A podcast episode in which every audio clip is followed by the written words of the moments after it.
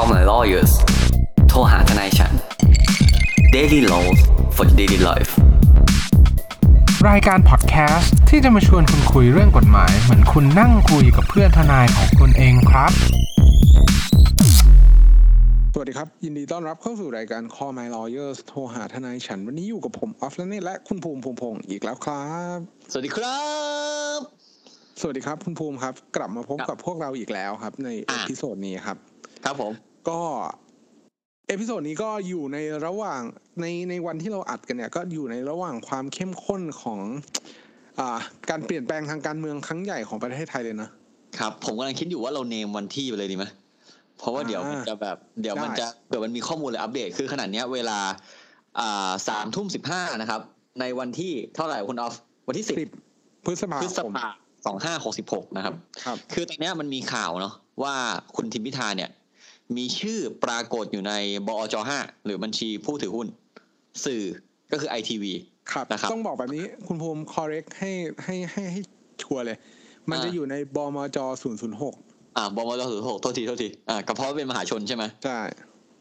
อะแล้วคือเราต้องบอกก่อนว่ามันปรากฏชื่อคุณทิมพิธาว่าเป็นนายเอ่อพิธาลิ้มเจริญรัตน์นะครับครับ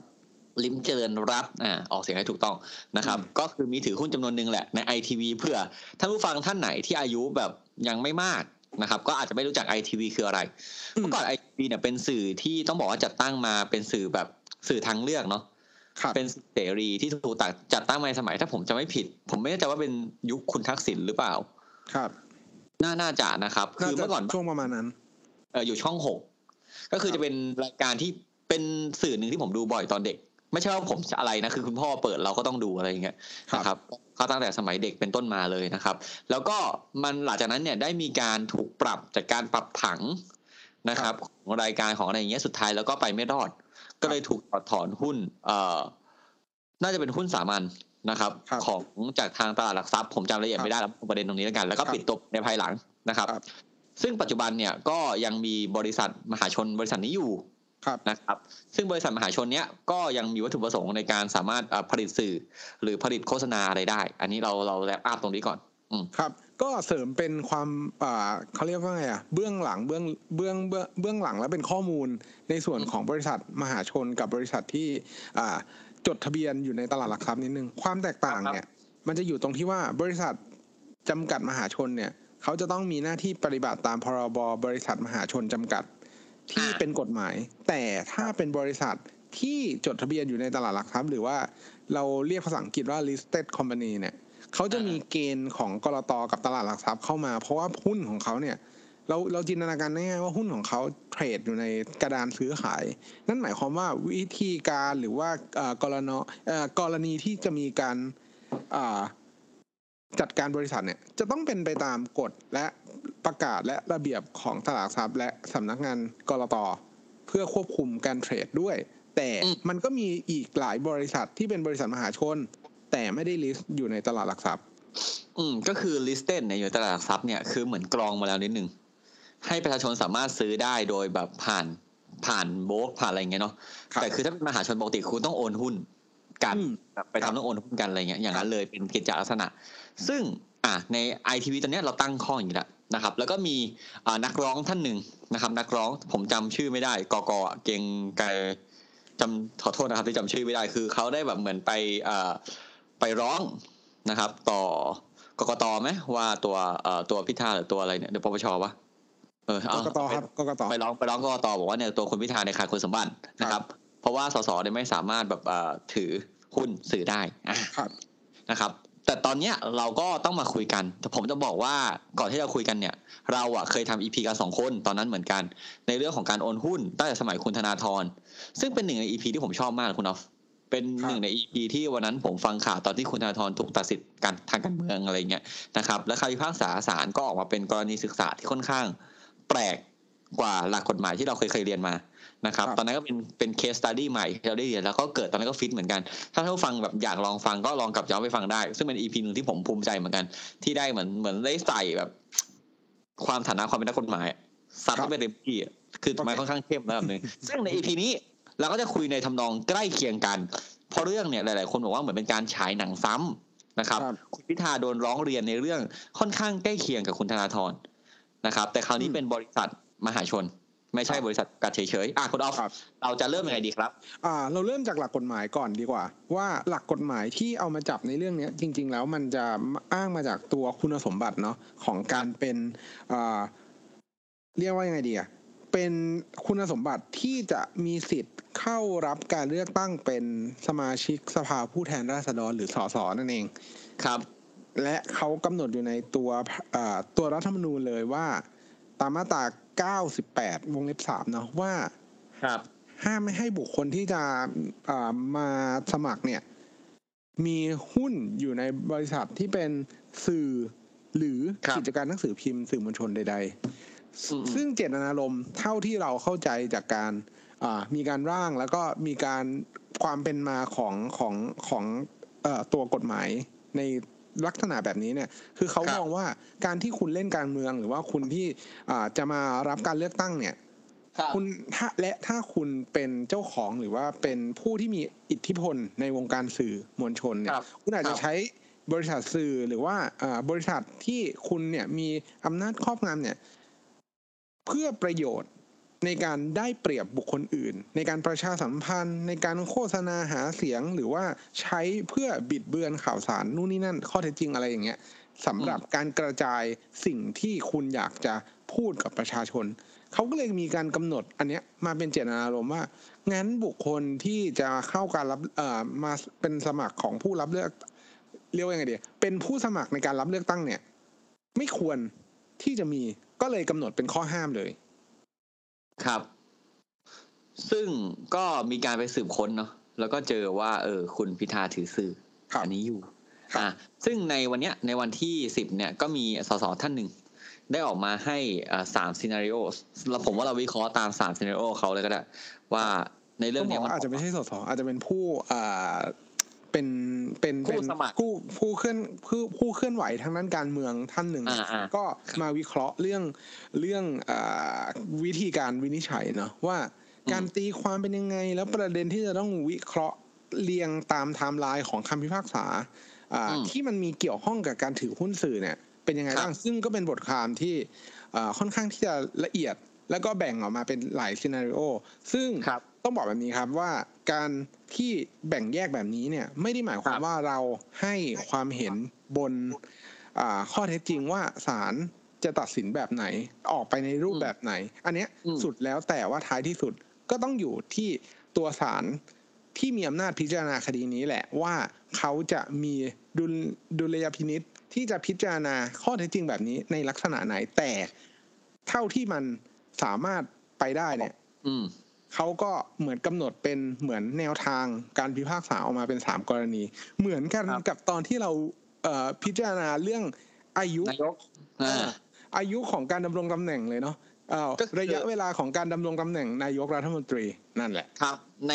scenario ที่เราจะพูดถึงเนี่ยเราพูดถึงในกรณีที่คุณพิธาถือหุ้นจริงเนาะไอ้ครับส่วนกรณีคุณพิธาถือในฐานะ ที่ไม่ใช่ถือเพื่อตัวเองเป็นถือเพื่อเอ่อผู้จัดการมรดกเนี่ยเดี๋ยวเรายกไว้ตอนท้ายครับเราโอเคตอนนี้ก่อนว่าการที่ครับปรากฏชื่อเนี่ยตอนเนี้ยนะครับครับ ในในอะไรบัญชีผู้ถือหุ้นเนี่ยว่ามีชื่อครับคุณพิธาปุ๊บปุ๊บเสร็จ อ่าเราก็แบ่ง scenario เป็นสามสามครับแบบครับ scenario คือสมมุติฐานครับทั้งสามแบบครับสมมติฐานแบบแรกคุณออฟมันออกอะไรได้บ้างอะข้อแรคืกอคือต้องบอกแบบนี้ก่อนที่เราจะไปว่าเป็นสมมติฐานเนี่ย มันจะมีสองเงื่อนไขสองประเด็นที่จะพิจารณากันหลัก ๆ เลย ก็คือประเด็นแรก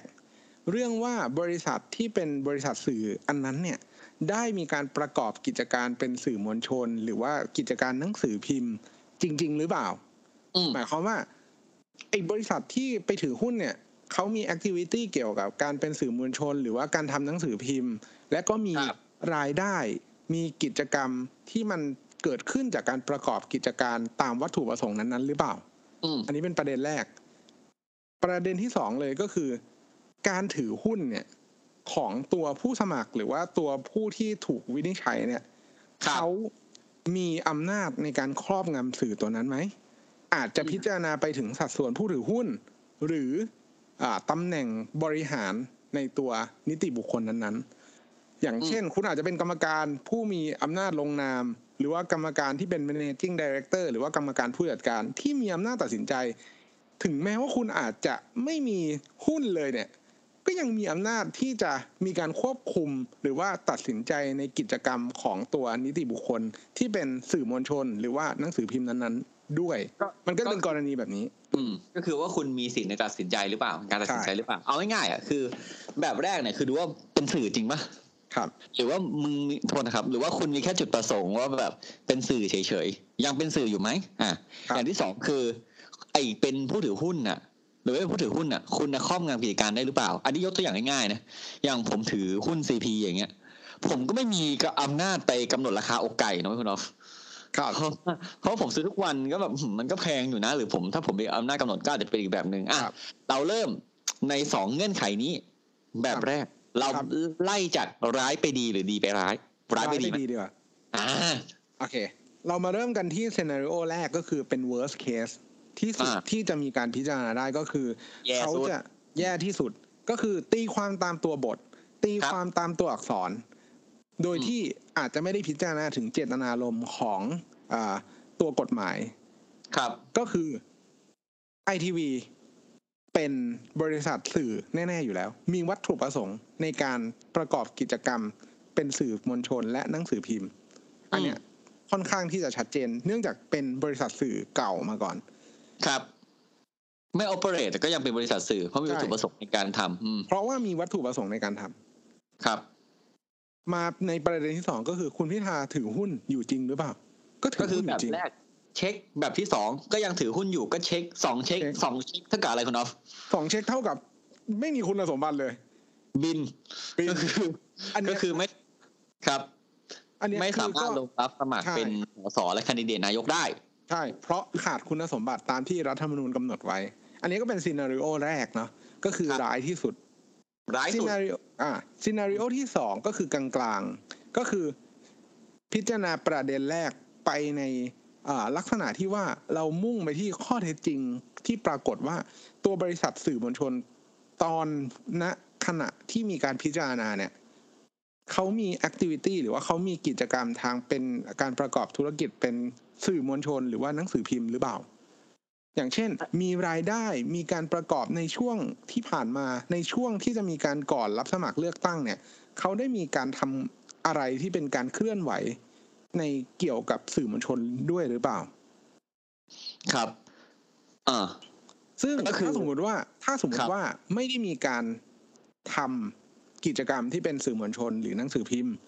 เป็นแค่เพียงวัตถุประสงค์ที่ใส่ไว้ในหนังสือรับรองอืมอืมอืม ไว้เผื่อว่า วันหนึ่งอาจจะทำสื่อก็ได้นะ แต่จครัริงบๆแล้วอะรายได้หรือว่าเอ่อกิจกรรมหลักของเขาอะ อาจจะไม่ได้ประกอบกิจการเลย อันนี้คือกรณีที่ว่ามีวัตถุประสงค์เฉยๆไม่ใช่ว่าเคยทำแล้วหยุดทำไปใช่ปะเพราะเคยทำแล้วหยุดทำไปคือแบบแรก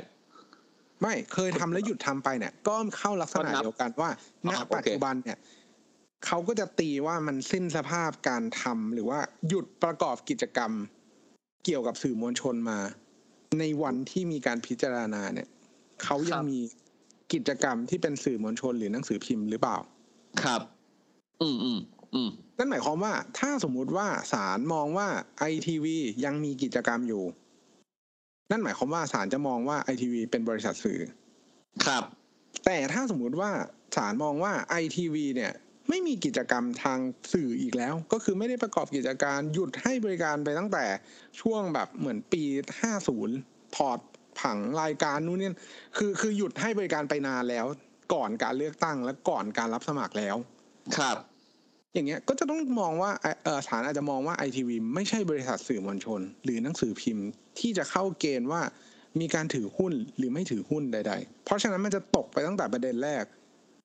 ก็คือประประเด็นแรกไม่ได้ติ๊กถูกประเด็นแรกเป็น x ตึ๊กตึ๊กตึ๊กใช่ตึ๊กเป็นกากบาทแอดแอดแอดแอดเปล่าประเด็นแรกอะอืมแต่ประเด็นที่สองไอ้เรื่องถือหุ้นเนี่ยยังอยู่ว่าใช่ถือหุ้นถูกไหมใช่ ก็คือเป็นลบกับบวก เพราะฉะนั้นเนี่ยออกมาก็เป็นบวก ใช่ถูกปะก็คือไม่ถูกตัดสิทธิ์ยังได้ไปต่อ ยังได้ในกรณีต่อออกมาอ่าครับแล้วข้อที่สามอะข้อที่สามข้อที่สามคืออะไรคุณนอฟข้อที่สามเนี่ยคือ base case เลยก็คือ เราพิจารณาทั้งสองประเด็น เป็นตามเจตนารมณ์ของตัวบทกฎหมายตามที่เราเกริ่นกันไปตั้งตั้งแต่แรกนะว่า ด้วยด้วยเอ่อลักษณะของกฎหมายรัฐธรรมนูญเนี่ยเขามีเจตนารมณ์ไว้ เพื่อเป็นการป้องกันไม่ให้เป็นการครอบงำสื่อ นั่นหมายความว่าหนึ่งบริษัทต้องเป็นสื่อแน่ๆแหละ เป็นการครับพิจารณาตามที่เราวิเคราะห์กันไปในอืมอ่าข้อที่แล้วเนาะและอืมสองตัวผู้ที่ถูกวินิจฉัยเนี่ย มีอำนาจในการควบคุมหรือว่าครอบงำสื่ออ่า ที่มีการถูกกล่าวอ้างเนี้ยหรือเปล่า อืม minority อืม นั่นหมายความว่าถ้ามาดูสัดส่วนผู้ถือหุ้นของคุณพิธากับทุนชำระแล้วทั้งหมด รวมไปถึงเอ่อตัวสัดส่วนการถือหุ้นที่คิดออกมาเป็นเปอร์เซ็นต์ในการโหวตอะอืมก็จะทราบได้ว่าเป็นผู้ถือหุ้นรายอ่าที่ไม่ใช่ไม่ใช่รายใหญ่ และไม่มีอำนาจในการควบคุมการดำเนินกิจการ กิจกรรมสื่อมวลชนหรือว่าหนังสือพิมพ์ มันก็เหมือนครับสิ่งที่คุณภูมิพูดนั่นแหละว่า คุณภูมิถือหุ้นซีพีเนี่ย ไม่สามารถกำหนดราคาไก่ได้ อืมถูก เพราะว่าไม่ใช่ผู้ถือหุ้นรายใหญ่ด้วย ไม่ได้เป็นใช่ management หรือว่าผู้บริหารที่สามารถกำหนดทิศทางของบริษัทได้ ใช่แอคใส่พนักงานเซเว่นก็ไม่ได้เดี๋ยวเขาต่อยเอา ครับนั่นถูหกมายปะความว่าเวลาพอพิจารณาถึงซีนารีโอที่สามหรืออ่าสมมติฐานที่สามเนี่ย คุณพิธาก็อาจจะเป็นก็อาจจะรอดก็ได้ เพราะเนื่องจากว่าไอทีวีอาจจะหยุดประกอบกิจการมาตั้งนานแล้ว บวกกับข้อเท็จจริงว่า หุ้นที่คุณพิธาถือไว้เนี่ย ไม่มีอำนาจในการครอบงำตัวกิจกรรมหรือว่าการประกอบธุรกิจของบริษัทนั้นๆ ก็คือกลายเป็นบวกบวกก็รออืด ก็คือรอดก็คือออกสองกับสามได้รอด เอาอย่างนี้แล้วกันคือ ถ้าเราพูดแค่เนี้ยท่านผู้ฟังก็ก็ไปอ่านบทความอันนั้นก็คือจบคุยได้ครับแต่เดี๋ยวเราเรามาคุยลึกๆในประเด็นกฎหมาย แต่ละอันก่อนดีกว่านะครับซึ่งผมขอเก็บหนึ่งไวันสุดท้ายหนึ่งเนี่ย น่าจะสั้นสุดนะครับรู้สึกผม เอาสามก่อน สามคือที่พูดเมื่อกี้คือบวกบวกทั้งคู่ ซึ่งกรณีเนี้ยดีนะครับบวกบวกบวกแรกคือไม่ได้ปฏิบัติหน้าที่สื่อเดี๋ยวอันนี้เก็บไป เอาบวกในตอนที่เป็นเรื่องของ minority ก่อน เรื่องของ minority เนี่ยเราสามารถพบได้ในกฎหมายอื่นเหมือนกัน แต่ประเด็นตอนนี้เป็นเรื่องของมหาชนเนาะเราต้องบอกว่าการที่ผู้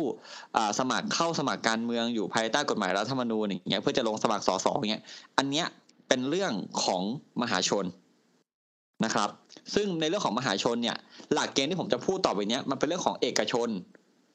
มันอาจจะปรับใช้ด้วยกันเลยไม่ได้เสียทีเดียว อันนี้ผมต้องผมต้องบอกต้อง disclaimer ตรงนี้ไว้ก่อน แต่เดี๋ยวผมพูดในฐานะทนายที่เป็นทนายปกพวกเอกชนเอกชนแล้วกันนะครับ ซึ่งไอ้เรื่องของ minority หรือการถืออหุ้นใน portion หรือในจำนวนที่น้อยของในบริษัทบริษัทหนึ่งจนไม่สามารถควบคุมกิจการได้เนี่ย เรามักจะพบในกฎหมายอย่างอื่นที่ผมคิดได้ไวตอนนี้ได้คือสองแบบ แบบแรกคือกฎหมายแรงงานนะครับ เรื่องเกี่ยวกับการค้าแข่งนะครับ แบบที่สองคือเรื่องพวกกฎหมายที่เป็นกฎหมายทางแพ่งอะไรเงี้ยที่ห้ามไปเปิดกิจการเพื่อแข่งกับคู่สัญญานะครับ มันคืออะไรอย่างแรกนะครับ เวลาคุณไปเซ็นอ่าสัญญาจ้างอะไรอย่างเงี้ยส่วนใหญ่ถ้าคุณอยู่ตำแหน่งที่สูงแล้วนะครับ มีอำนาจในการตัดสินใจอะไรอย่างเงี้ยมันจะมีอ่า clause หนึ่งคือ non competition clause หรือกฎหมาย ห้ามค้าแข่งในขณะที่คุณทำงานอยู่นะครับ ซึ่งในกฎหมายข้อนั้นเนี่ยมักจะระบุห้ามคุณเสมอ อย่างแรกที่เขาจะห้ามกันคือห้ามคุณไปเป็นกรรมการในบริษัทอื่นที่มีธุรกิจเดียวกัน เพราะเขากลัวว่าเดี๋ยวคุณไปเปิดกิจการมาแข่งกับบริษัทตัวเองสองห้ามคุณไปถือหุ้นที่เป็นหุ้นใหญ่กับบริษัทอื่นโปะส่วนใหญ่คนที่เขียนมันจะล่างมาในทรงนี้นะครับ แล้วถามว่าหุ้นใหญ่กับเล็กเนี่ย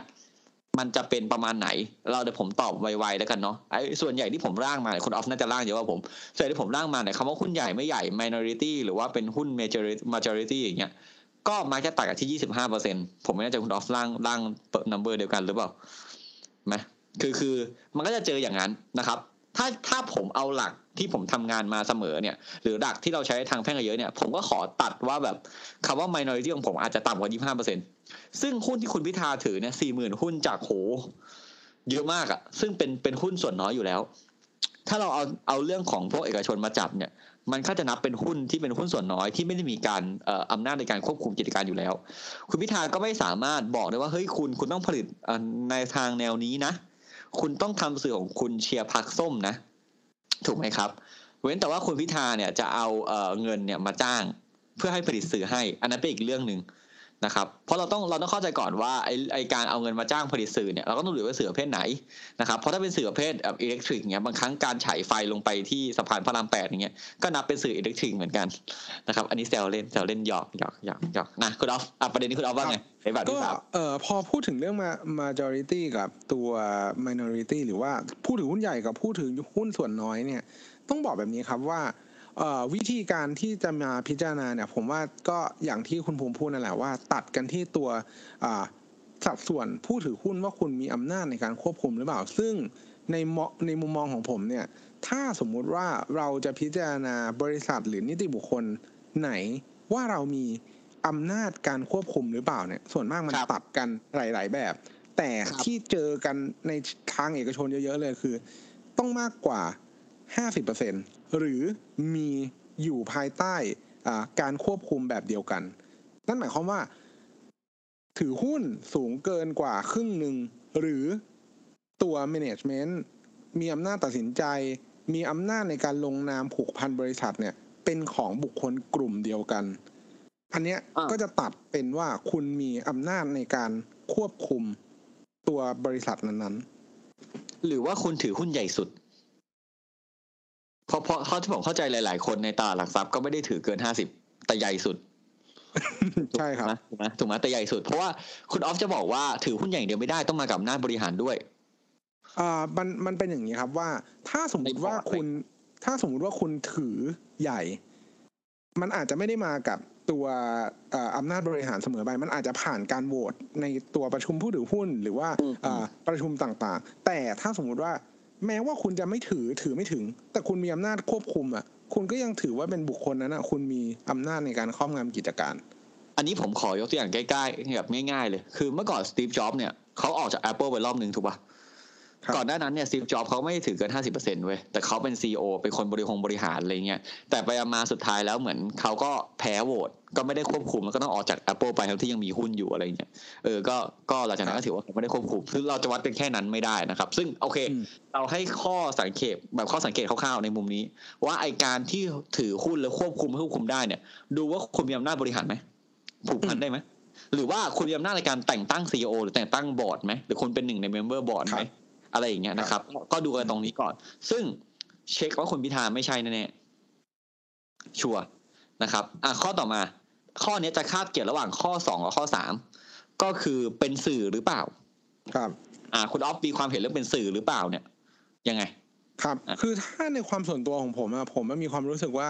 การที่เราจะพิจารณาว่าบริษัทเนี้ยมีกิจการ หรือว่าประกอบกิจกรรมทางสื่อมวลชน หรือว่าหนังสือพิมพ์หรือเปล่าอะเราน่าจะต้องพิจารณาณวันที่มีการรับสมัคร ว่าเขาอะตอนที่เขาสมัครเนี่ย ตัวบริษัทนั้นๆน่ะที่มีการพิจารณาเนี่ยที่ถูกพิจารณาเนี่ยยังประกอบธุรกิจหรือว่ายังทำหน้าที่เป็นสื่อมวลชน หรือว่าหนังสือพิมพ์อยู่หรือเปล่า แค่นั้นเลย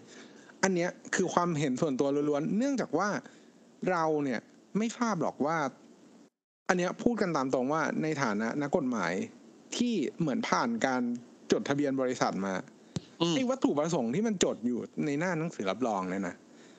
ในบริษัทแต่ละบริษัทเนี่ย มันไม่เคยใช้ครบทุกวัตถุประสงค์ที่มีการจดทะเบียนลงไปนั่นหมายความว่าวัตถุประสงค์ที่ไปจดอยู่ในหนังสือรับรองเนี่ย จริง ๆ แล้วเนี่ย แทบจะวัดอะไรไม่ได้เลยว่า บริษัทหรือว่านิติบุคคลนั้นอะได้ทำกิจกรรมหรือว่ามีลักษณะธุรกิจแบบนั้นหรือเปล่า ใช่ เพราะว่าเราต้องบอกว่าสมัยก่อนในการจดบริษัทเนี่ยมันจะมักจะใส่ 40 objectives 40 วัตถุประสงค์ไปก่อนเลยครับเป็นเบสิกถูกไหมคุณน้อมครับทำให้ทุกอย่างตั้งแต่บางบริษัทค้าขายก็เปิดอาบอบนวดได้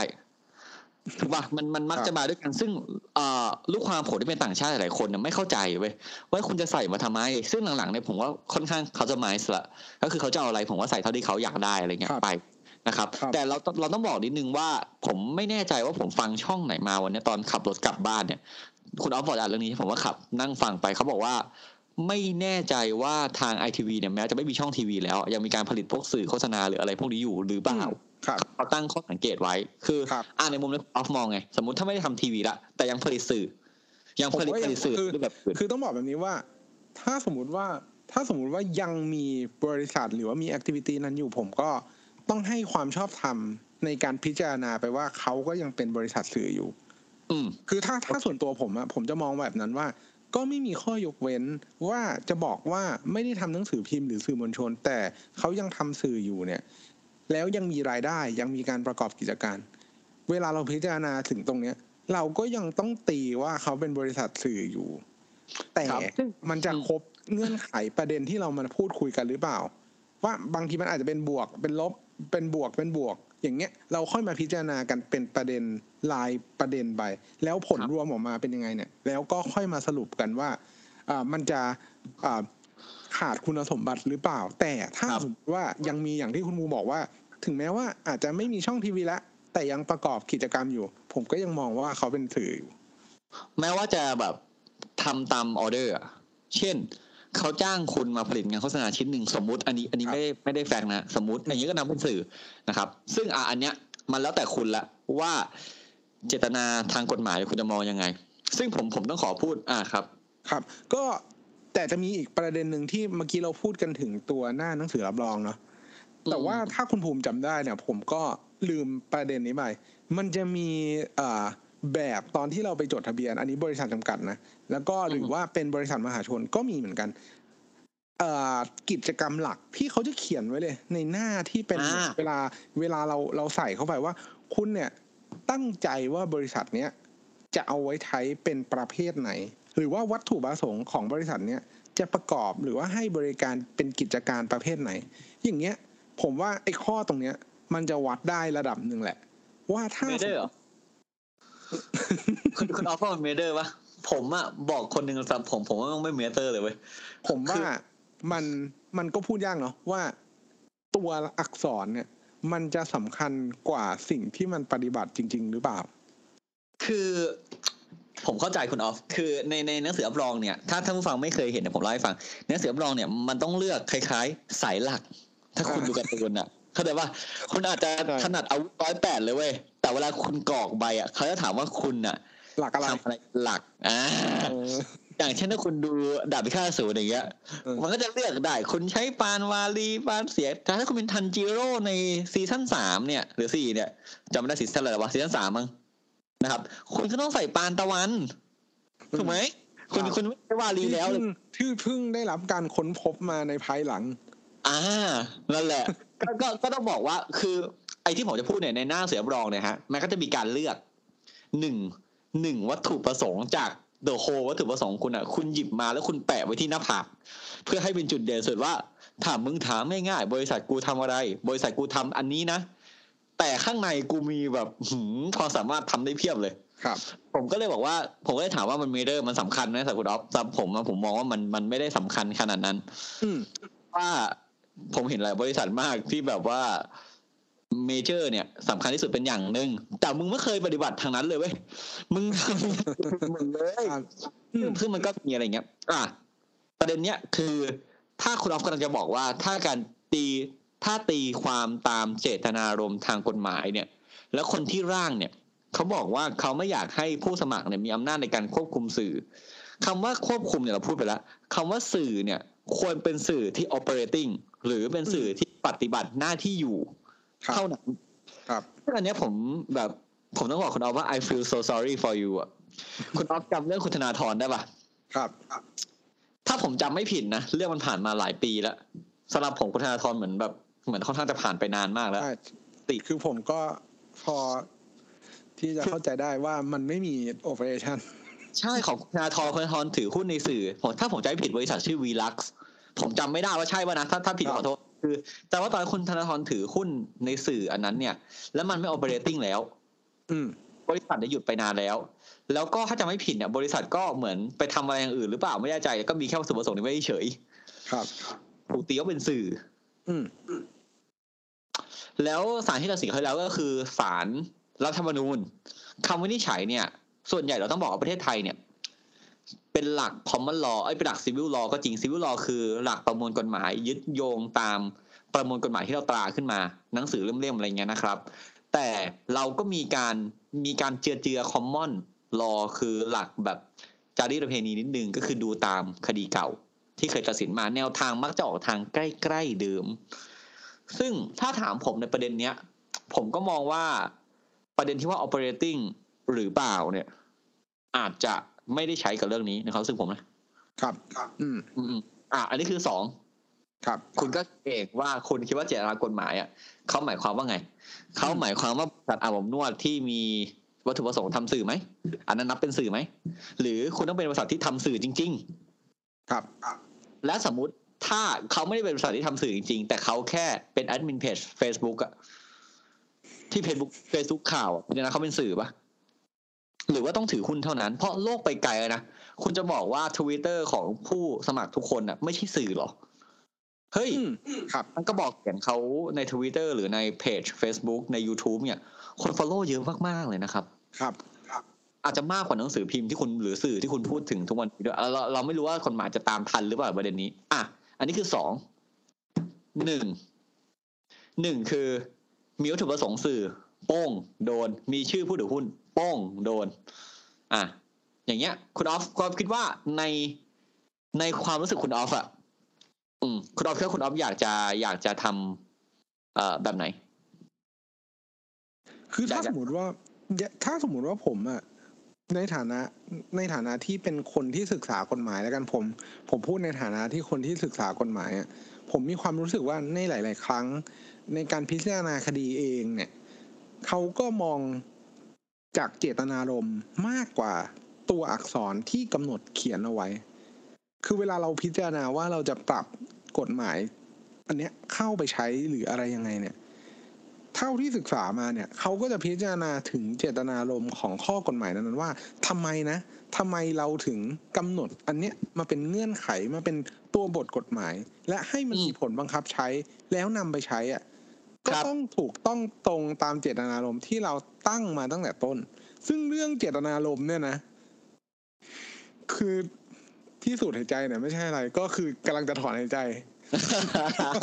คือคือก็กำลังจะบอกว่า พอมันพูดถึงเรื่องเจตนารมณ์เนี่ย มันก็เป็นการยากแหละคุณภูมิ เราก็เข้าใจอะว่า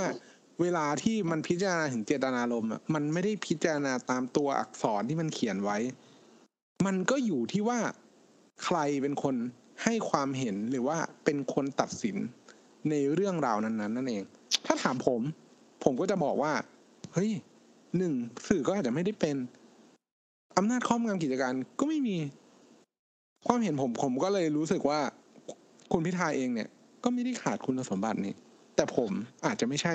คนที่มีอำนาจในการตัดสินตรงนั้นไง เอ้ยเรื่องนี้ผมเห็นต่างคุณดอฟผมผมผมขอโทษเลย คือผมไม่ผมไม่อยากให้ผลมันออกมาสองหรือสามนะเว้ยอันนี้ผมบอกตรงๆเลย แต่ถ้าผมเป็นที่ปรึกษากฎหมายนะหรือผมเป็นแบบกุญซือหรืออะไรเงี้ยถ้ามีคนถามผมประเด็นเนี้ยไม่คุณคุณภูมิไม่ได้ถาเออ คุณภูมิอาจจะอะคำถามคุณภูมิอาจจะไม่ชัดมากก็คือ ถ้าถ้าเราต้องให้คำแนะนำเนี่ย เออเออโอเคโอเค ถ้าเออเราต้องให้คำแนะนำเนี่ย ผมเห็นกับ เห็นตรงกับคุณภูมิแน่นอนเลยว่าคุณดอฟรู้เลยผมจะพูดอะไรอะคือมึงทำแบบนี้ทำไม ใช่ คือ ผมว่าคุณหยิบตั้งแต่คุณธนาธรแล้วเว้ยถ้าคุณฟังเทปเก่า ผมแม่งแบบด่าไปแบบ ครับ ผมก็อืมโอ้โหคือไอ้เหี้ยผมพูดไงดีวะอืมอย่างนี้นะอันนี้อันนี้เดี๋ยวจะพูดอีกสองประเด็นหลักผมเข้าใจทำไมเราถึงมั่นใจกับประเด็นนี้ ถ้าผมที่ภาษากฎหมายเนี่ยผมจะบอกเลยว่า มันออกหนึ่งแน่ๆเว้ยในมุมผมอะเพราะว่าคุณลองอันนี้จากประสบการณ์ในการอ่านแบบใครพิพากษาย้อนหลังนะฮะคุณลองเอาไว้ง่าย คุณลองเอาเรื่องนายกประยุทธ์มานายกประยุทธ์หรือคุณประยุทธ์เนี่ยนะครับ ในการนับเวลาเนี่ยเขาตีตรงตามไอ้นี่เป๊ะๆเลยเว้ยตามตัวบทกฎหมายเป๊ะๆเขาไม่แม้กระทั่งใช้เอ่อเขาเรียกอะไรอะ เจตนารมณ์ทางกฎหมาย หรือใช้หลักความเป็นจริงเขาไม่ได้ใช้สองอันนี้นะเขาใช้ว่ากฎหมายประกาศเมื่อไหร่ ประกาศปุ๊บนายกมีสภาพตามนั้นทันทีกฎหมายให้ผลย้อนหลังเขาใช้อย่างนี้เลย เพราะฉะนั้นในมุมผมเนี่ย การที่มีชื่ออยู่ในการที่มีวัตถุประสงค์ของการประกอบกิจการสื่อ ไม่ว่าคุณจะปฏิบัติหรือไม่ปฏิบัติอะ นับเป็นบริษัทสื่อหมด คุณธนาธรทำให้เห็นแล้ว ชัดเจน เรื่องเดียวกันเหมือนกันเป๊ะ เพราะฉะนั้นเนี่ยไม่ต้องเถียงกันแล้ว ถ้าถามผมนะว่าเป็นสื่อหรือไม่ ครับ เพราะของคุณธนาธรเนี่ยคือหยุดไปแล้วหนักกว่าอีก แล้วก็แบบคือบริษัทมันไม่ทำอะไรแล้วอะอืมนะเสร็จปุ๊บซาผมอะหนึ่งอะแม่งฟันยังไง ยังไงก็ติ๊กถูก ติ๊กถูกคือกรอะ คือคือไปอะ แบบแรก แบบที่สองมีชื่อ เพราะว่ากฎหมายเนี่ย ไม่ได้ระบุว่าคุณถือหุ้น หรือว่ามีอำนาจควบคุมอืมตามตัวบทเลยนะครับถูกปะเพราะเขาไม่ได้พูดคำว่าถือหุ้นเนี่ย คืออยู่แค่เป็นคนในนั้นน่ะอืม หนึ่งหุ้น ก็หนึ่ถืงอว่าเป็นผู้ถือหุ้น ใช่ เพราะว่าตามกฎหมายอะเวลาคุณถือหนึ่งหุ้น คุณก็คือผู้ถือหุ้น คุณมีสิทธิ์ตามกฎหมายเต็ม คุณค้านการประชุมได้ คุณมีสิทธิ์โหวตคุณมีสิทธิ์เรียกโดยเอกสาร คุณมีทุกอย่าง คุณ majority หรือ minority อะคุณก็คือผู้ถือหุ้นครับ ถ้าไม่ได้มีการลงคะแนนลับหรือลงคะแนนที่แบบว่านับเป็นคะแนนเสียงอะนับมืออะคุณมีค่าเท่ากับผู้ถือหุ้นใหญ่ซึ่งเขาไม่ยอมหรอกว่าลงคะแนนนี่ผมไม่พูดไปเรื่องนี้แล้วกันถูกปะเพราะยังไงเนี่ย ถ้าผมมีสิทธิ์ซึ่งไม่มี ถ้าผมมีสิทธิ์คุยอะผมจะบอกว่า เชื่อกูขอร้องอะกูขอร้องเลย กูให้มึงก็ได้เอาชื่อออกเถอะอืมจริงเพราะว่าแบบ คือ พูดยังไงดีวะคุณออฟคุณออฟคือถ้าผมผมผมเข้าใจคุณภูมิเลย คือผมอะก็อยู่ในอยู่ในเราเราคุยกันหลังไม้แล้วเนาะคือคือพอพอเพราะเราคุยกันหลังไม้แล้วเราเลยรู้ว่าคุณภูมิอะคิดแบบไหน ซึ่งผมว่าคำที่อาจจะแบบเหมือนสามารถตอนเนี้ยก็คือ ประเด็นแบบเนี้ย มันอาจจะเป็นเรื่องที่คุณคิดว่าคุณอาจจะสามารถต่อสู้ได้ แต่จริง ๆ แล้ว มันไม่ได้ขึ้นอยู่กับ อ่า การดีเฟนต์หรือว่าการต่อสู้เสมอไป อืม มันเป็นอะไรที่เวลาเราพูดถึงนักกฎหมาย นักกฎหมายกลัวที่สุด ก็คือเรื่องที่มันควบคุมไม่ได้ อืม นักกฎหมายถูก็กจะบอกว่า อย่าไปทางที่มันควบคุมไม่ได้ อืม เราคือทำอะไรที่มันควบคุมได้ ครับ คือ คุณจะอาจจะเป็นนักมวยที่พริ้วมากอะคุณอาจจะเป็น Floyd Mayweather Junior ที่แบบเขาต่อยกี่ครั้งคุณก็หลบได้อะ แต่บางครั้งอะ มึงถอยมาซะหน่อยไหมให้เขาเอื้อมไม่ถึงอะให้บ้างเหมือนคุณเว้นระยะไม่โดนต่อยอะเอออย่างนั้นผมว่าจะดีกว่า ไม่ต้องแบบเข้าคุกวงในแล้วหลอกล่อให้สายตามเอ้ยแม่งต่อยมาไม่โดนสักหมัดเว้ยเพราะถ้ามันโดนป้างเดียวแล้วคุณเป็นสายพริ้วอะ คุณล้มเลยนะอืมซึ่งซึ่งซึ่งผมอะก็คิดว่าแบบ ผมคิดว่าพักเนี่ยเขาทำการใหญ่ไงครับทำการใหญ่เนี่ย ผมคิดว่าแบบเราเราอะสมมติถ้าเราจะออกจากอังกฤษอะเพื่อไปตีอเมริกา เรือมึงอะต้องผ่านโคกหินที่อังกฤษได้ก่อนถูกปะปราการธรรมชาติเองอะแต่ถ้าคุณติดลมแล้วแล้วเรือคุณพังคุณไม่ได้ไปไหนอะมันไปต่อไม่ได้เว้ยคุณไปเป็นแบบเปลี่ยนประเทศไม่ได้ คุณไปยึดอเมริกาไม่ได้ คุณโดนโคลัมบัสนำไปแล้วอะคุณไม่ทันใช่เออผมก็เลยคิดว่าแบบเฮ้ยประเด็นเนี้ย ก็ถ้าเราได้ทำได้ก็ควรเอาออก แต่ถ้าถามเราอะว่าออกยังไงอะถามคุณออฟคุณเราก็จะบอกว่าออกสองหรือสามถูกปะถ้าเป็นคนตัดสิน ครับ ถ้าถามผมอะถ้าออกหนึ่งผมว่าเขาก็ไม่ผิด อืม ในมุมผมนะออกหนึ่งครับเขาก็ครับว่าเขามีต้องไม่ลงต้องบอกต้องบอกเอ่อคุณภูมิกับท่านผู้ฟังนิดนึงคือในในใน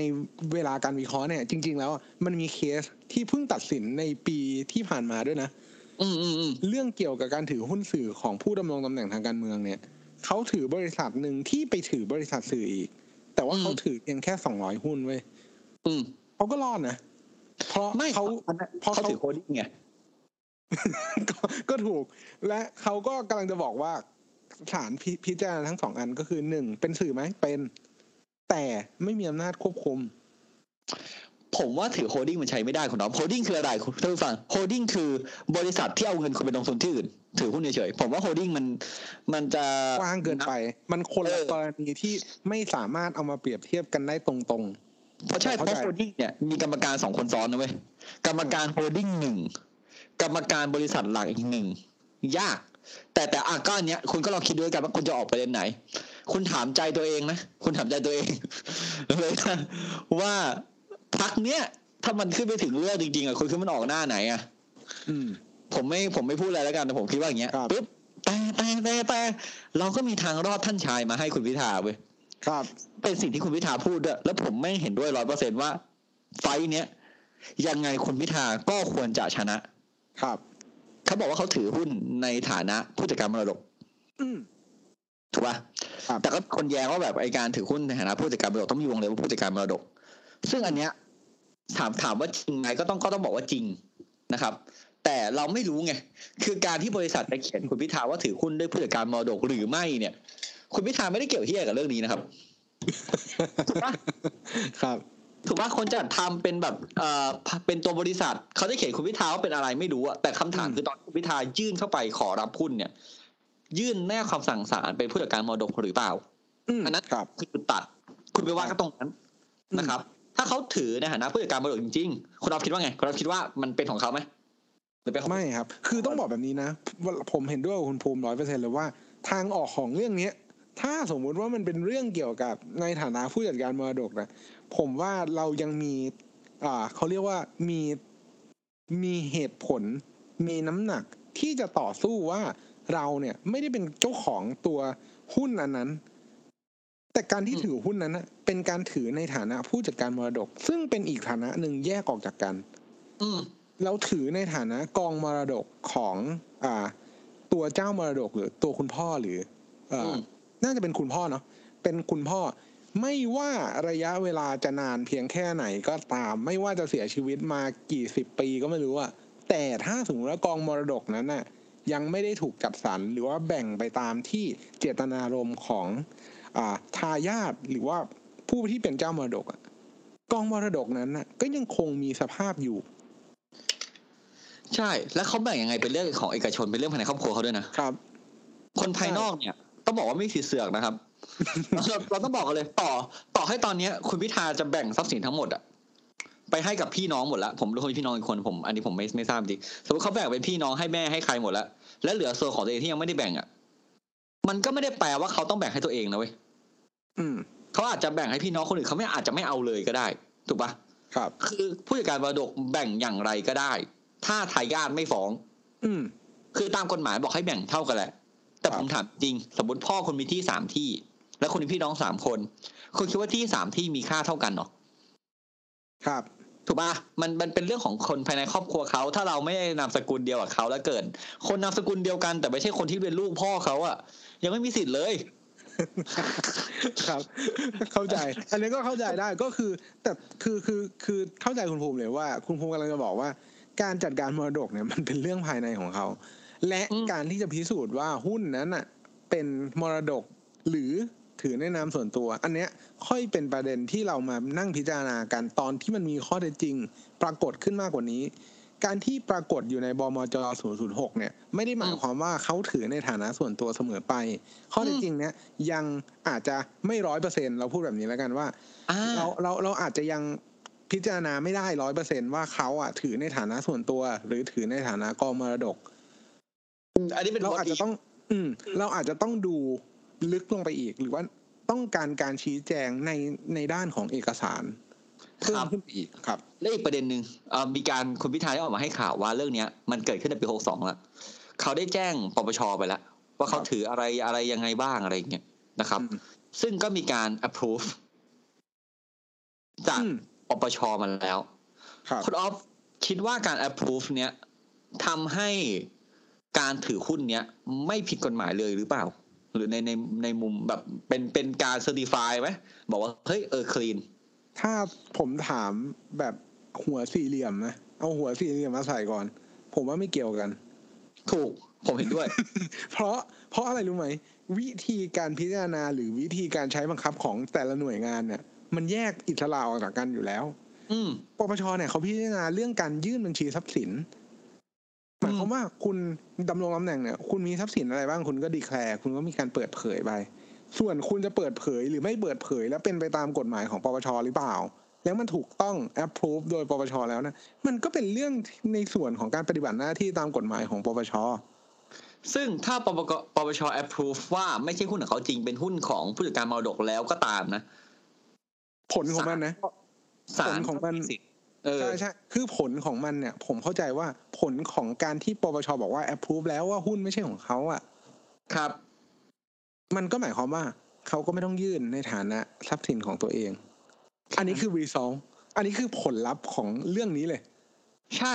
แล้วต่อให้ศาลตัดสินอีกแบบหนึ่งอะเรื่องเนี้ย มันก็ไม่ทำให้คุณพิธาสามารถอ้างได้ว่าแบบ ว่าเฮ้ยไม่ได้คุณขัดกันไม่ได้เพราะศาลใหญ่สุด ครับยกเอาตัวอย่างง่ายๆนะสมมุติว่าอันนี้ผม ถ้าถ้าถ้าผู้ฟังดูบอลสมมติสมมติผมไปเตะบอลวันเนี้ย ผมอยู่อาร์เซนอลครับ แล้วผมไปแข่งกับแมนยู week ที่แล้ว ผมเนี่ยเป็นกองหลังเว้ยเห็นกองหน้าวิ่งมานะครับ เห็นใครดีแรดฟอร์ดวิ่งมาแรดฟอร์ดแล้ววิ่งเร็วมาก ผมสไลด์แม่งเข้าไปเลยเว้ยเท้าผมเนี่ยเตะเข้าที่ขาแรดฟอร์ดกิ้งเลย กรรมการไม่เป่าฟาวล์กรรมการบอกว่าไม่ผิดเว้ย เล่นบอลเป็นอารมณ์เกมปกติ สัปดาห์ต่อมาครับ ผมเนี่ย ไปเจอลิเวอร์พูลลิเวอร์พูลมาเลย คราวเนี้ยกองหน้าวิ่งมานูนเญซวิ่งมาเลยปากปากปากปากผมไอ้เฮียคาเทลแรดฟอร์ดโดนกูสอยร่วงมาแล้วนูนเญซมึงไม่รอดกูหรอก ผมวิ่งเข้าไปเปิดปุ่มทำท่าเหมือนเดิมเป๊ะเสียบเข้าที่เดิมเป๊ะ กรรมการเป่าอะ ผมบอกกรรมการไม่ได้นะครับว่า week ที่แล้วอะผมสไลด์ที่โอลด์แทรฟฟอร์ดที่แมนยูอะไม่ฟาวล์เพราะมันเป็นคนละสถานการณ์กัน มันเป็นคนละแมตช์กันอืมแล้วคุณอย่างมากเนี่ยไอกรรมการคนที่แล้วเนี่ยก็อาจจะถูกแมนยูเนี่ย ไปร้องว่าตัดสินผิดไปถูกลงโทษทางวินัยไป ซึ่งไอเรื่องปปชเหมือนกัน สมมุติว่าคุณพิธาบอกว่าศาลครับศาลพูดไม่ถูก เพราะปปชบอกผมไม่ผิด คุณพิธาต้องไปเล่นอีกปปชคนนั้นเว้ยว่าว่ามึงตัดสินผิดครับ what if what if ว่าเรื่องเนี้ย what if ว่าเรื่องเนี้ยแบบ มันคนที่ตัดสินที่ผ่านมาเนี่ยมีการ raise ประเด็นนี้กับกกตไปแล้ว เมื่อสี่ปีที่แล้ว what if ครับอันนี้ไม่จริงนะอันนี้ไม่จริงนะคุณดอฟคิดว่าผลมันต่างกันไหมต่างกับปปช approve ไหม คือผมผมมองว่าต่างฝ่ายต่างมีอำนาจที่จะพิจารณา และอาจจะใช้หลักเกณฑ์ คล้ายๆกัน บนเหตุข้อเท็จจริง แบบเดียวกันก็ได้ แต่ไม่ได้หมายความว่าดุลพินิษในการให้อ่าในการตัดสินเนี่ยมันจะเหมือนกัน เขาอาจจะพิจารณาเอกสารสองแบบ เอกสารสองอย่าง ไม่ใช่พูดผิด เอกสารแต่ละฉบับเนี่ย เอกสารฉบับเดียวกันเป๊ะเลย แต่พิจารณาว่าคนหนึ่งโอเค คุณถือในนามผู้จัดการมรดก คุณ ไม่ต้องยื่นมาในบัญชีทรัพย์สินครับแต่อันเนี้ยคุณยังไงเนี่ย คุณถือในนามผู้จัดการมรดก ก็ตามแต่คุณไม่ได้วงเล็บว่าในนามผู้จัดการมรดก หรืออะไรก็แล้วแต่ทำให้คุณเนี่ยมีการถืออยู่จริงอะแล้วถ้าผมกก็กคิดตว่า approve มาแล้วอะหกสองสมมติหกสองเคยยื่นแล้วกกต approve แล้วคือไม่ไม่คือคือคือผมอะมีความรู้สึกว่า ถ้ามันไม่มีประเด็นนี้ขึ้นมา อืมมันคือสิ่งที่เราเราเราเบสตามสิ่งที่เขาพูดมาเนอะเขาพูดถึงเรื่องปปชที่มีหน้าที่การจัดการบริหารทรัพย์สิน มันไม่ได้พูดถึงเรื่องคุณสมบัตินะตั้งแต่ตอนนั้น ผมก็ยังคิดว่ามันเป็นคนละกรณีกัน คือในมุมผมอะต่อให้มีการ raise ประเด็นนี้มากกตชุดที่แล้วนะเว้ยอืมแล้วมีคน approve ไปแล้วอะแล้วอืมแล้วปีเนี้ย raise ประเด็นเดิมอะแล้วความเห็นมันต่างอะสำหรับผมก็เกิดขึ้นได้นะเว้ย ใช่เพราะสุดท้ายแล้วอะ ผลเราต้องเข้าใจกับว่ากกตเนี่ยไม่ได้มีอำนาจ ที่จะตัดสินอะไร สุดท้ายกกตถ้าสงสัยเขายื่นเรื่องให้ศาลครับ ถูกไหมแล้วแล้วในประเด็นเนี้ยมันก็ยังไม่เคยถึงศาลไงอืม whatever อะ whatsoever ev- อืม anyone who said อะครับไม่ว่าใครจะพูดอะไรอะมันไม่ใช่ศาลเว้ยครับ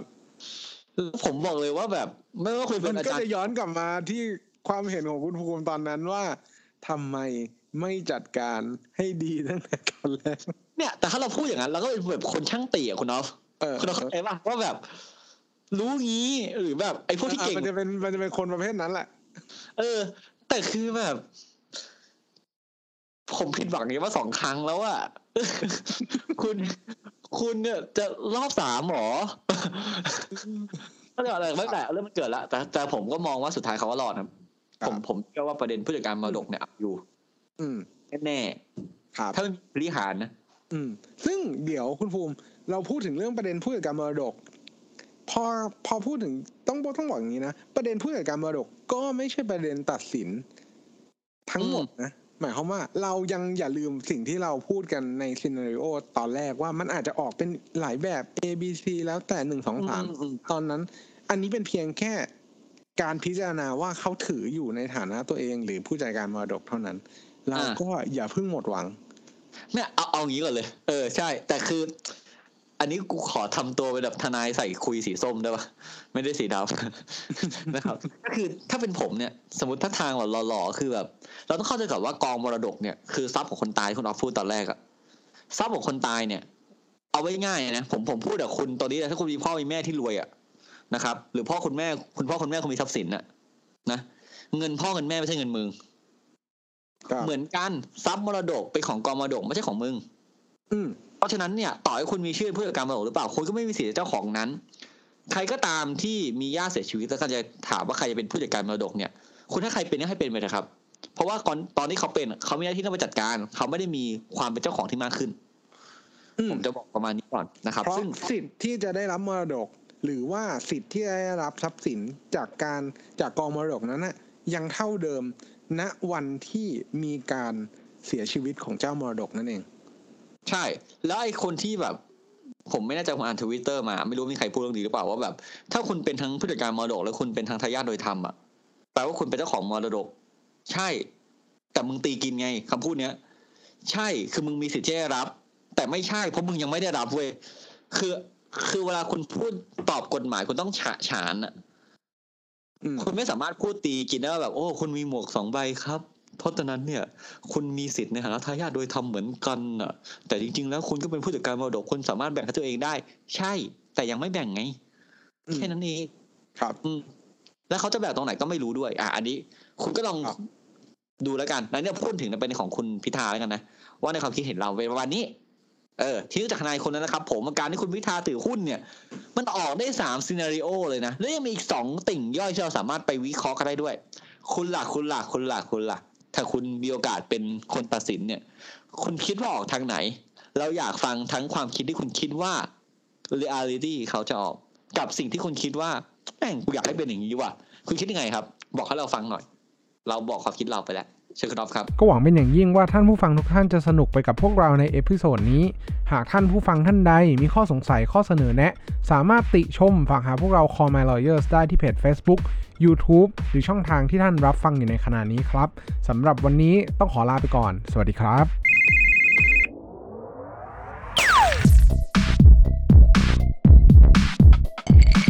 Daily Laws for Daily Life